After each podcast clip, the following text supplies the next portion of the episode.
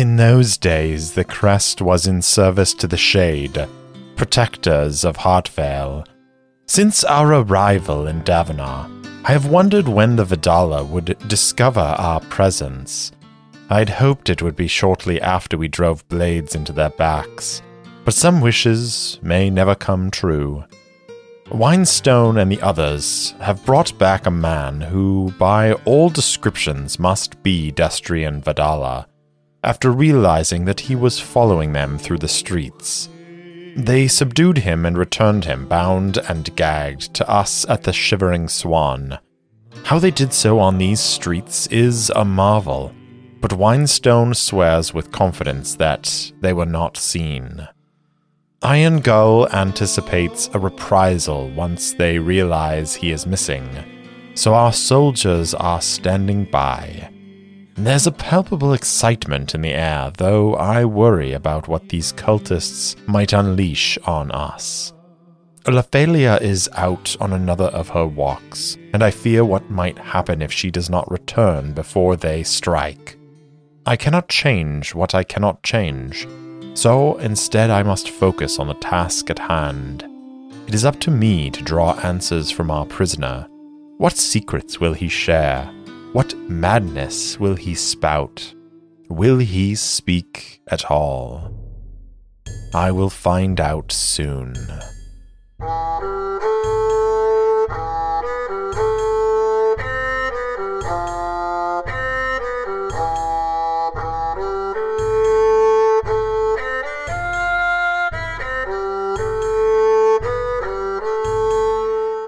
Welcome back for another episode of Errant Adventures. As always, I'm your game master and solo player, Steve Morrison.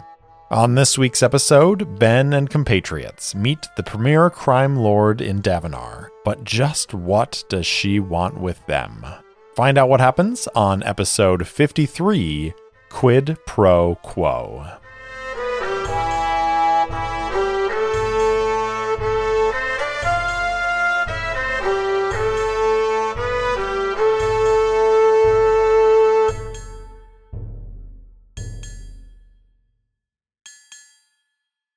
Last time, Ben met with the owner of the Shivering Swan, Marigold, and she provided him some information about going to talk to the harbor masters to find out more about the ship in the harbor that had drawn his interest on their arrival to Davenar.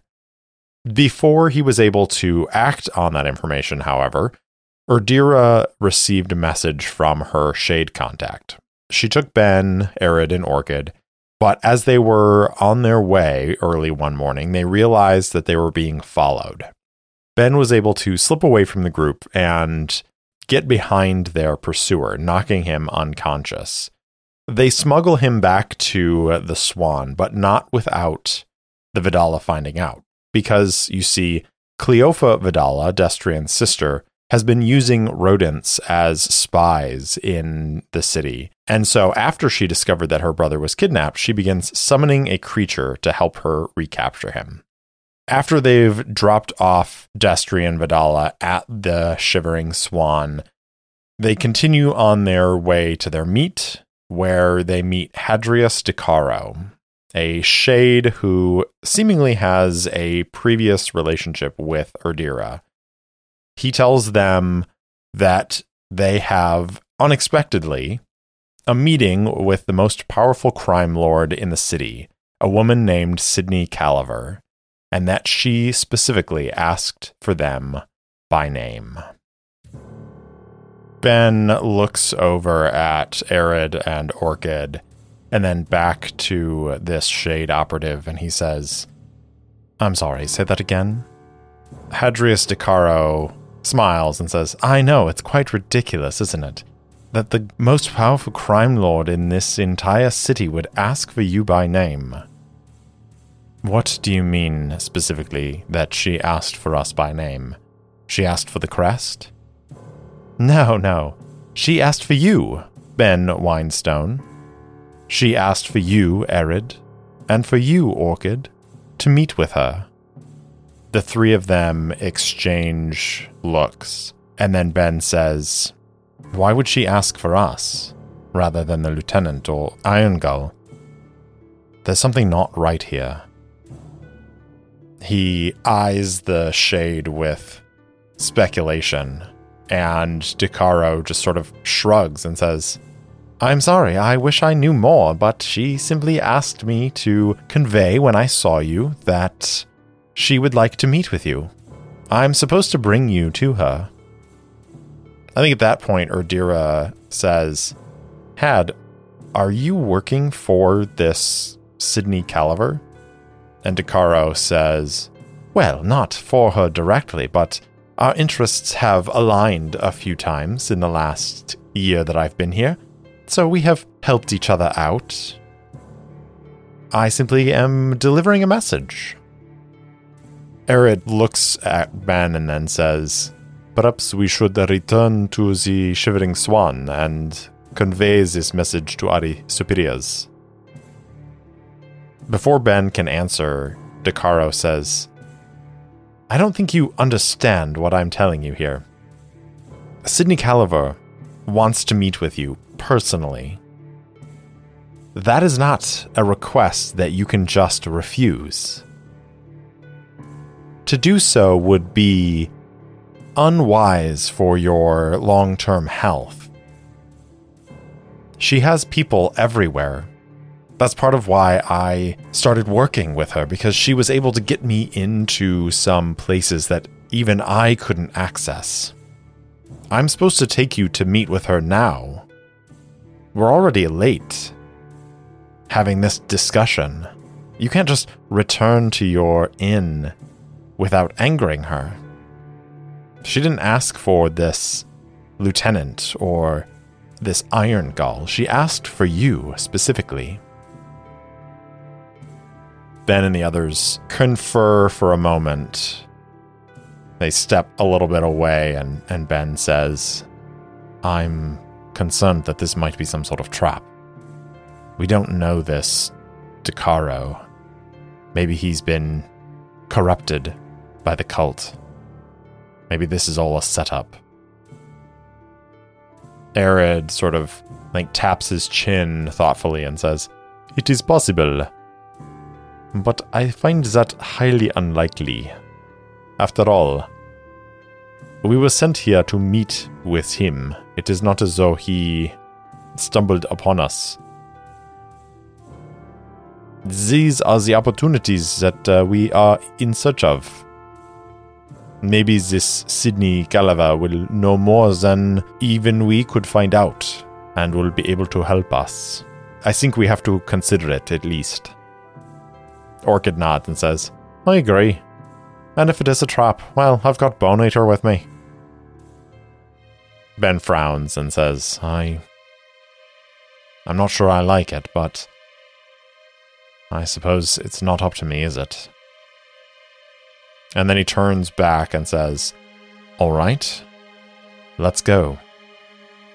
Let's go ahead and roll our next scene here as we are going to, I think, bring the chaos factor down to six because even though they were being followed, they resolved that situation pretty handily and got a potential source of information back to the Shivering Swan.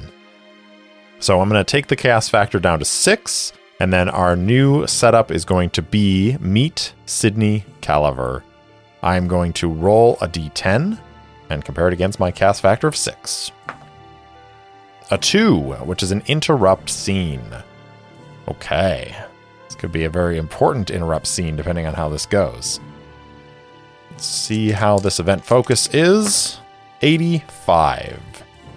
NPC negative. Okay, so we've got uh, our list of NPCs here, but I think I'm going to revise this list because looking at it, I've got the Fell Sword, I've got Gillen listed on there, I've got the, the King's Word, and Reinhold Philiphant. And I feel like because we're in Davenar right now, and we've sort of resolved the whole King's Word uh, cultists of Argosh thread during that last faction turn, I don't know that I want to distract from sort of the focus of this Vidala hunting part of the story. So I think I'm going to remove Reinhold Philippant. I'm going to remove the King's Word. I'm going to remove the Fell Sword. I'm going to remove Merrick. And I'm going to keep Gillen because Gillen is a member of the Crest. And we don't know. Gillen may have come along on this little expedition. So if we roll that, so I've got, and then I'm going to add uh, Hadrius DeCaro as a character. We haven't met Sydney Caliver yet as a character, so I'm not going to add her to the list of NPCs. So looking at this now, I've got Iron Gull, Lephalia, the Vidala family, Gillen, Erdira, and Hadrius DeCaro. Those are our characters. I'm going to roll a d6 and we'll see who this NPC negative scene is about. Four. uh, it's Gillen.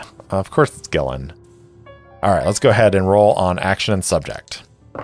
71, trick, and subject 100 information, trick information, a trick of information. Okay, so, and this is a negative for Gillen. So maybe Gillen is doing some scouting around Davenar and he is going to receive some bad information. I mean, it seems as though it's most likely that this is related to the Vidala. So are they turning something against them? Or if this is a trick of information, are they using uh, a trick of information to capture him? Is this a situation where Gillen is going to be sort of captured by the Vidala as retribution for the capture of Destrian? So why don't we ask the fate chart? Uh, I think it is uh, very unlikely. I'm going to even say there's no way that Gillen gets captured by the Vidala here. Chaos factor of 6. 34 is a no. So that's not it. So he receives some faulty information. And this faulty information is going to do him some harm. It's got to be some information about where the Vidala are and what they're doing. So yeah, so maybe that's what it is because maybe maybe we can expand this out from just an NPC negative for Gillen specifically, but also for the Crest as a group of NPCs, because Ben and Arid and Orchid are absent from the Shivering Swan. The Crest are all located there. They are ready for an attack. But what if Gillen returns to the Shivering Swan with information that the Vidala are somewhere reachable. And Iron Gull decides to act on that information and send a portion of the soldiers out to strike. Maybe even Iron Gull takes a group of soldiers out to strike. And that is going to weaken their position to defend the Shivering Swan when the Vidala strike. So if we are looking at our map of Davenar here and our different districts, there's Mudside, which is in the stilts, which is kind of the poorer area. There's Tower Luminous, which has the harbor and Everall's Purse where they are. There's ATR's Chambers, which is a bunch of uh, various, like, sort of middle class housing, but then there's also a hole in the island that goes down into these chambers underneath the ground, which are called the vault. And these are places where they have mined out the bedrock of this island on which the city was built to acquire various resources. And then there is Landing, which is where the sort of governmental district is, a lot of the like more upper class and then the sovereign spires are where the creme de la creme of society are located. I don't know that Gillen's information is going to lead them to the stilts. I'm kind of thinking it's going to lead them to ATR's chambers, and that Iron Gull is going to take a group of soldiers. So, this is the scene that we see Gillen returns and he comes in and he goes up to Iron Gull and he says, Sergeant, I came back uh, with some information. Thought you might want to know. Iron Gull looks at him and says, Yeah, Gillen, what's going on? Well, I was talking to some merchants and I uh, heard them talking about uh, strangers, a strange family that had taken up residence in uh, a small house uh, out in ATR's chambers. And I managed to get an address from them, and I thought you might want to know. Iron Gull looks at him and says, And you think this is our quarry? Gillen nods and says, Based on what they said, yeah. Eh, they made it seem like it was some foreigners. They even said they were from Heartvale, some upper class merchants, and that they had found a, a house to live in. Everything matches up, Sergeant. Iron Gull nods and says, Good work. And then he disappears back uh, into one of the back rooms of the Swan where they're staying, where Saga is in the midst of interrogating a bound and gagged Destrian Vidala. And he says, Saga, I've got some new intelligence. Going to move out with a number of troops. I'll leave some soldiers behind to keep an eye on you, but if we can strike hard and fast, we can have this over with, and then we won't need this one anymore. Saga nods and says, very well, Iron Gull. I will continue my questioning of our prisoner. Iron Gull and his crew head out, and that will conclude our interrupt scene. And then we can now move into this scene of meeting with Sydney Caliver.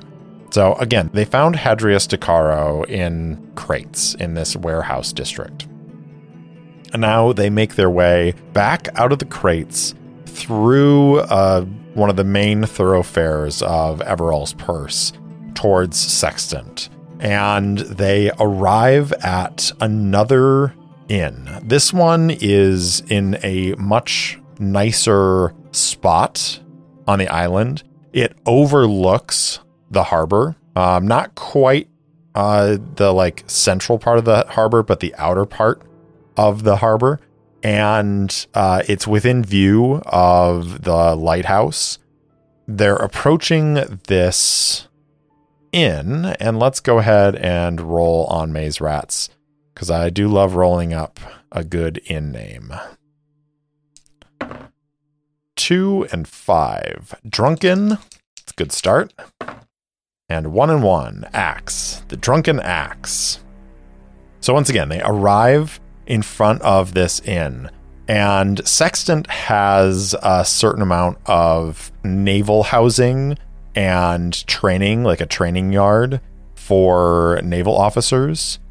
And they they have to walk past that area, which is probably in the shadow of Marteza's compass, this ancient lighthouse. And then they continue on down the street at this point in the day, it's like mid morning, and so there is a lot more bustle on the streets. There are small carts that are rumbling through the streets, and people are calling for pedestrians to get out of the way. It is this bustle of a city.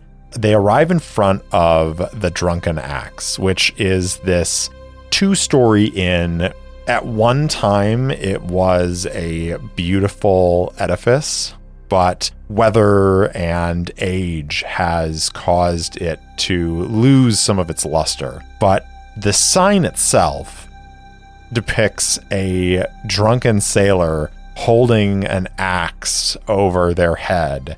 And uh, that, at least, has been maintained, and uh, the paint is in good condition.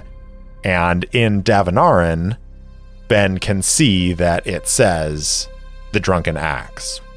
Hadrius Decaro leads them to the door and they walk in. He says, Now wait here for a moment. And he walks over to the bar, says a few words to them, and then the barkeep nods over to the staircase. Decaro gestures for them to meet him at the staircase.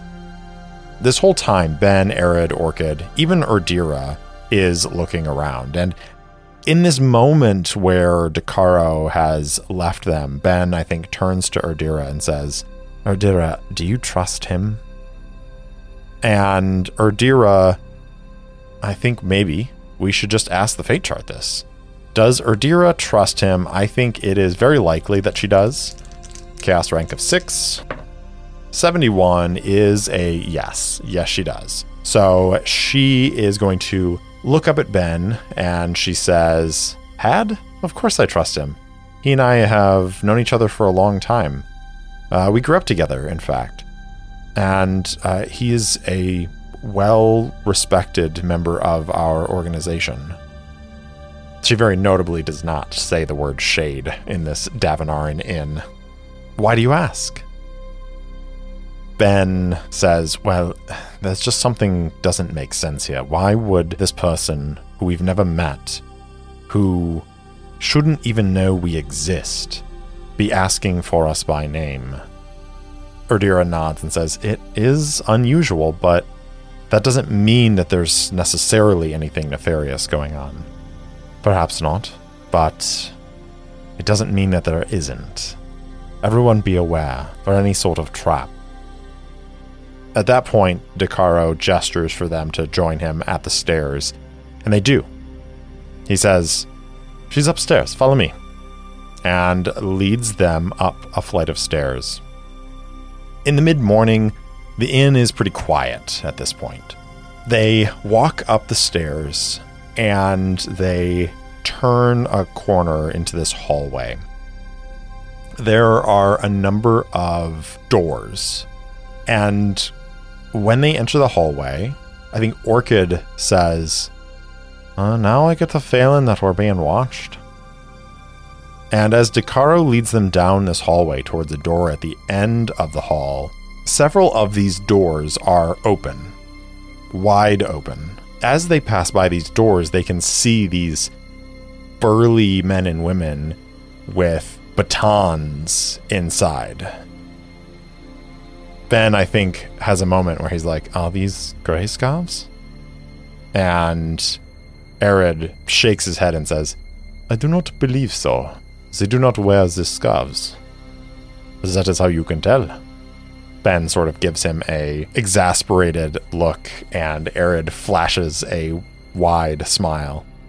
They reach the end of the hall, and Decaro knocks on the door, and the door swings open. He steps in and to the side, making the way for Ben and the others to enter. Ben, with a deep breath and his hand hovering not too far away from his blade, steps through the doorway and into this room. He sees a decently sized room.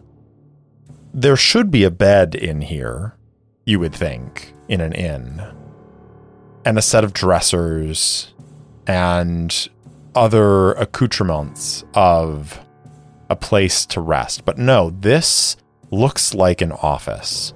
There are chairs arranged in front of a large wooden desk. And sitting behind the desk is a woman who is thin with healthy bronze skin and white hair.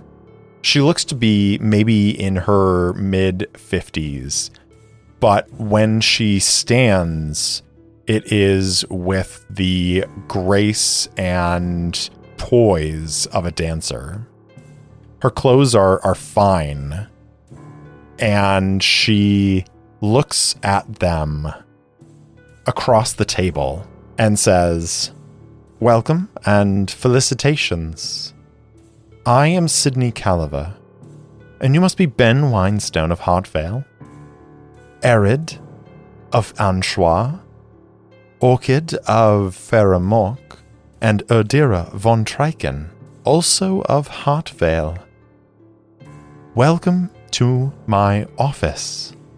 Please, won't you come in and sit? I am honored to welcome you to our fair city here. I know it is no Heartvale, but it has its appeal, I think you would agree.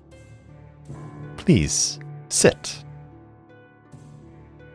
Ben and the others sort of look to each other and move in and sit.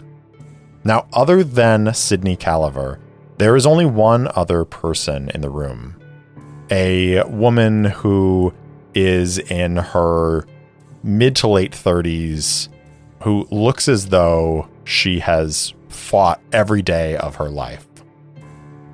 She's the one who opened the door, and she is the one who now shuts it. After they've settled into their seats, Sydney Caliver says, I'm sure you're wondering why I invited you all to join me here. Well, my esteemed guests, I do not wish to keep you in suspense. I'm sure you're concerned about my knowledge of your names and your heritage, and are most likely wondering what, if anything, I don't know.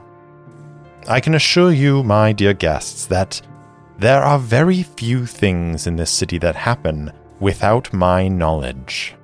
I am not here to bandy about words and offer you false promises. I know what you want. You want members of a cult who go by the name Vidala. They've taken up residence in Mudside in a temple I will tell you what temple and how to get to them.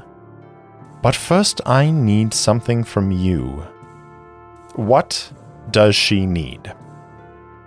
When I was doing my world building episode with Matt Risby, and we came up with this character of Sydney Caliver, we determined that she would be useful to the PCs, but at a cost, and that she needed something from them, either something that they have or something that they represent. So here's the question What is it that they represent, and what is it that they have? Obviously, they represent freedom for some people. Uh, as a mercenary company, they can go where they like, they do what they want, they find work in many different parts of the world. But she is perhaps the most powerful crime lord in Davenar. She probably could go anywhere she wants, but she doesn't. Because though she is brilliant, she also has a flaw, and that is that she is stubborn. She's holding on just a little too long. She hasn't walked away yet from this life, even though she can afford to. So, what is she holding on to, and how could the crest help her to achieve that? Also, during that world building, we came up with an event that was happening. A ship that is rumored to, maybe even prophesied to return, and that day is approaching. And I think she's holding out for that day. So, again, what do the crest have that she needs? I think we should ask the fate chart. Does she need something that they have, as in an item within their possession? Because if so, I think I know exactly what it is. Or does she need something that they represent? And if it's something that they represent, then I think she needs them to enact some part of her plan in regards to this ship returning. We have a chaos rank of six, and I think it is 50 50 that she needs something that they represent. I got 50 even, which is a yes. So, yes, she needs something that they represent. So, she needs them to do something some part of her plan requires their participation. Specifically, she needs these three because she asked for them by name. And I don't think that's a coincidence. I don't think it's just, oh, these are the main characters of my little story here. So, of course, she asked for them. She is a powerful crime lord, and she asked specifically for a mage, a warrior, and essentially a thief. I think she needs something. Something that she hasn't been able to acquire yet. Some item or piece of ephemera that she has not yet been able to retrieve that is going to help her on this prophesied day. And we know that this day is prophesied. So I think what she needs is she needs a copy of the prophecy. That prophecy was written down by someone and it is located in a vault somewhere, whether it is in the uh, gray scarves, uh, it's probably in the Bureau of Advancement, or or this prophecy has been sealed away in one of the private vaults in the Sovereign Spires. Yes, she needs access to that vault. Because here's my thinking she's a crime lord, criminal mastermind she could easily get into the Bureau of Advancement and get something out of there. But a private collection on one of the Sovereign Spires is going to be harder to reach. So I think that she needs them because they can bypass magical means, physical means, and can steal this thing from this vault. So she says, I brought you here because I need your particular skills. And you might ask why I need your particular skills and not the skills of another group in the city. This is Davenar, after all. I'm sure you've heard the rumors that there are criminals aplenty on these streets, and it's true. We have much crime in this city, and it has made me and others wealthy. But there are certain rules in Davenar, and while rules are made to be broken, some rules are more difficult to break. And so bringing in outside contractors, shall we say, is a much more efficient way of doing business for me in this endeavor. I would have to pay off far too many people in order to keep quiet the heist that I have planned. But the three of you, the three of you could perform this, and your shade friend, of course. Yes, I know what your occupation is. It's no concern of mine as long as you are plying your trade in my benefit. You could steal this prophecy for me so that I may know exactly when this ship is returning, so my people can be in place, so that we can be the first to meet them and be able to control the information that they contain. Ben looks at her and says, So you brought us here. You invited us by name, which I'll admit is an impressive trick, knowing who we are and where we come from. There aren't many in the city who would have that knowledge. But you have essentially invited us here to offer us a job. Sydney Caliver says, You could look at it that way. I choose, however, Master Winestone. I will continue calling you by that name, though I could call you by another. I choose to think of this as an exchange, an exchange of goods. I have information, you have skills. I would like to trade my information for the use of your skills. As the information I have to trade will help you once, your skills can help me once. It seems to me a fair and efficient trade. Ben says, We already know that they are operating out of Mudside in a temple.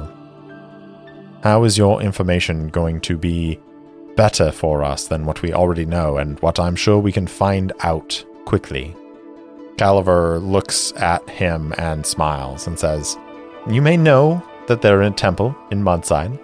You may even know what temple they're in, though it does not seem that way. However, you cannot get into Mudside right now. That is no problem. I can get you in there. I can point you to the temple, the exact location. I can tell you how many guards they have inside, how many supplicants are there as well who might cause you issue. I can tell you how deep the cavern is beneath the temple and exactly when they will be there. That is the information I offer, and if you think you can find that out on your own, I encourage you to try. The truth is, Master Winestone, I think we can help each other. And I know you want to get your business done quickly. So do I. From the information I've gleaned, this prophesied return is only a few weeks away. I need my people to be ready. And I know you want to finish your work and return to your fair city. I want to be able to help you in this. But nothing is free in Davenar. Will you help me with what I need so that I can help you with what you need? It's as simple as that. If you say no, no hard feelings. You can walk out the door, but don't expect me to help you with anything else. Ben looks at Arid and Orchid, who shrug. This is all the same to them. They've thieved and stolen, and what's the worst that could happen, right? A life sentence in Davenar? Ben finally looks back at her and says, You make a compelling offer, as I'm sure you already knew. Yes, we do want to get this done quickly. And that is why you're going to give us the information first. And then I will give you my word or sign whatever contract you prefer that we will help you with this task on my honor as not only a member of the Crest, but I suspect, as you know, the family I belong to. I and my friends will help see your task done. Is that agreeable to you? Caliver sits down and smiles. And I think in this moment, Ben, looking at her, can see the weariness in her eyes for a brief moment. But that smile widens as she slides across a paper and says, I already drew up the contract. If you would but sign it, I will give you the information you seek, and then you can be on your way. You can do what you need to do, and then when you're done, you can help me. I think we're going to have a valuable partnership. And she waits as Ben leans forward, dips the quill in ink, and scrawls his name on the contract. After he's signed it, she takes it back and slides it into her desk. And then she removes a few sheafs of paper and hands them over and says, This contains all the information that you will need on the Vidala and their hideout. Good luck in your endeavors, and I look forward to seeing you all again once you're done with your hunt. I'll have all the details and arrangements ready for your mission when you return to me. They stand up. Ben offers a nod, and then they depart, leaving the drunken axe behind. As they're walking out, Erdira turns to Decaro and says, Had, what is going on here? She knew that I was a shade. Does she know you're a shade? Decaro nods and says, She knows a great deal, Erdira.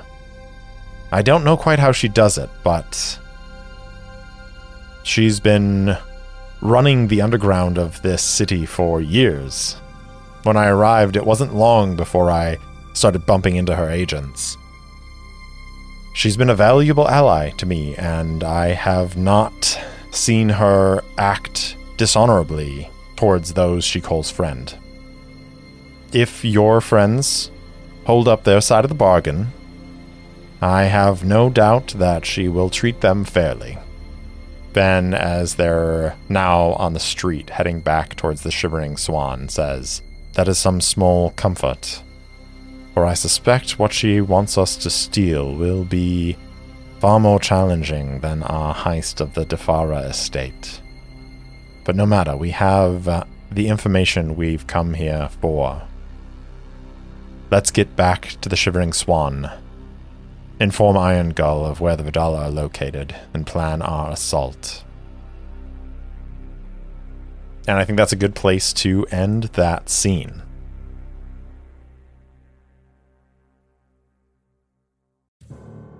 Back in the Shivering Swan, Saga stands in a small room studying Destrian Vidala. He is tied to the chair, a gag still stuffed in his mouth. He's awake now, staring up at her, eyes filled with hatred and murder. She looks down at him and she says, Now, are you going to tell me what I want to know? Or are you going to continue to rot here? Like the worm that you are. And I think we should ask the fate chart. Does she get any information out of him? And I'm easily going to say that this is impossible.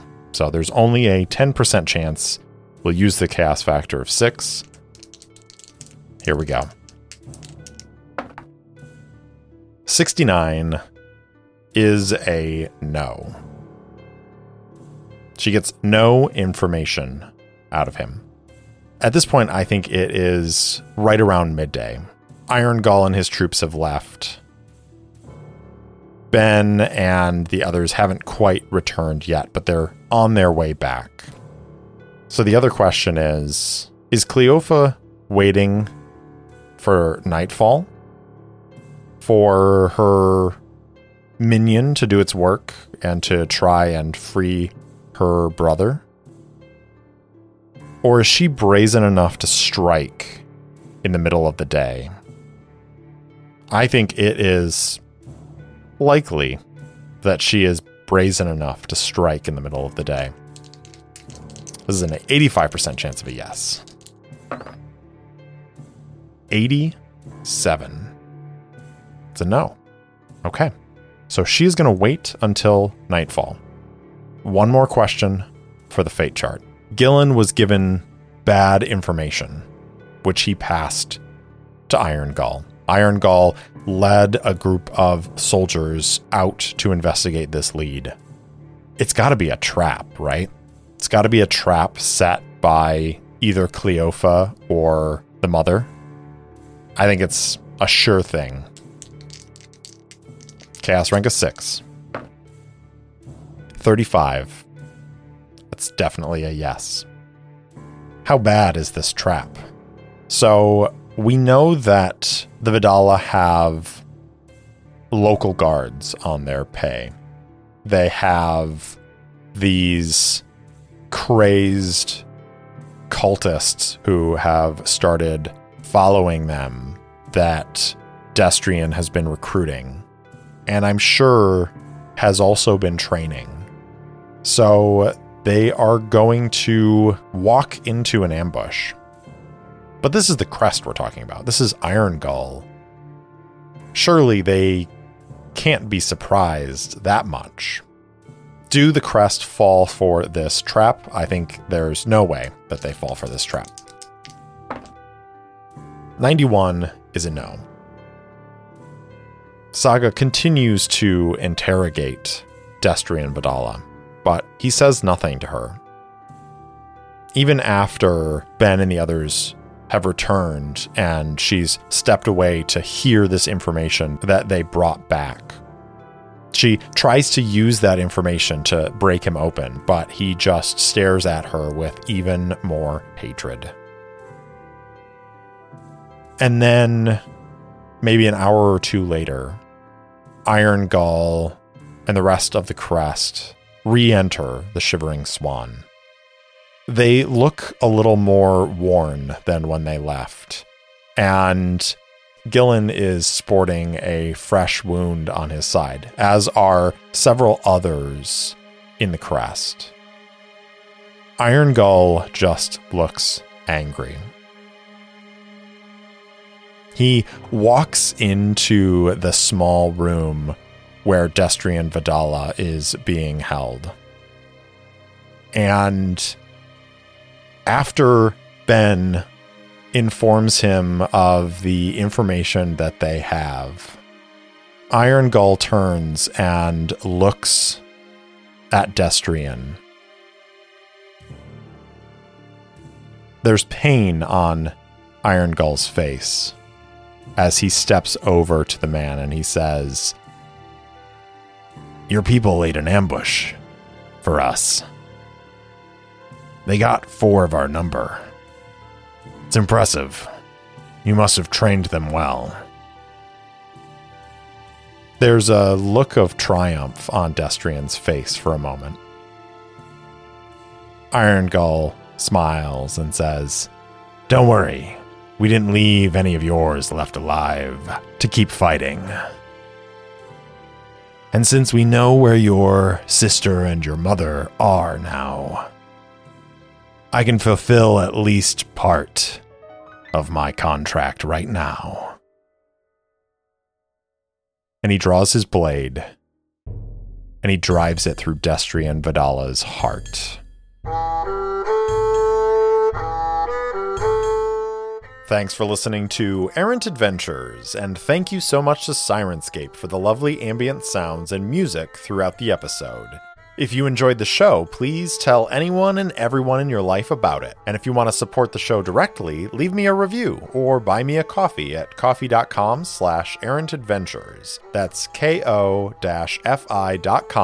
slash errantadventures. If you want to interact with me, my handle on Instagram and Twitter is at errantsolopod, or you can email me at errantsolopod at gmail.com. I also post short fiction and campaign related materials on my website, errantadventurespod.com. Thanks again for listening, and I'll see you next time.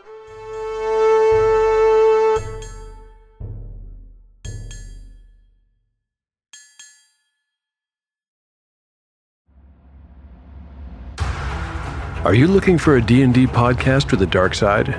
Something more like Game of Thrones and less like Monty Python? Tale of the Manticore is part dark fantasy audio drama, part solo D&D RPG. There's no plot armor here. The dice make all the important decisions. Join me as I resurrect the excitement, wonder, and emotion of old school D&D. Made for a mature audience, Tale of the Manticore is both a fiction and a game. It's the story where chaos rolls.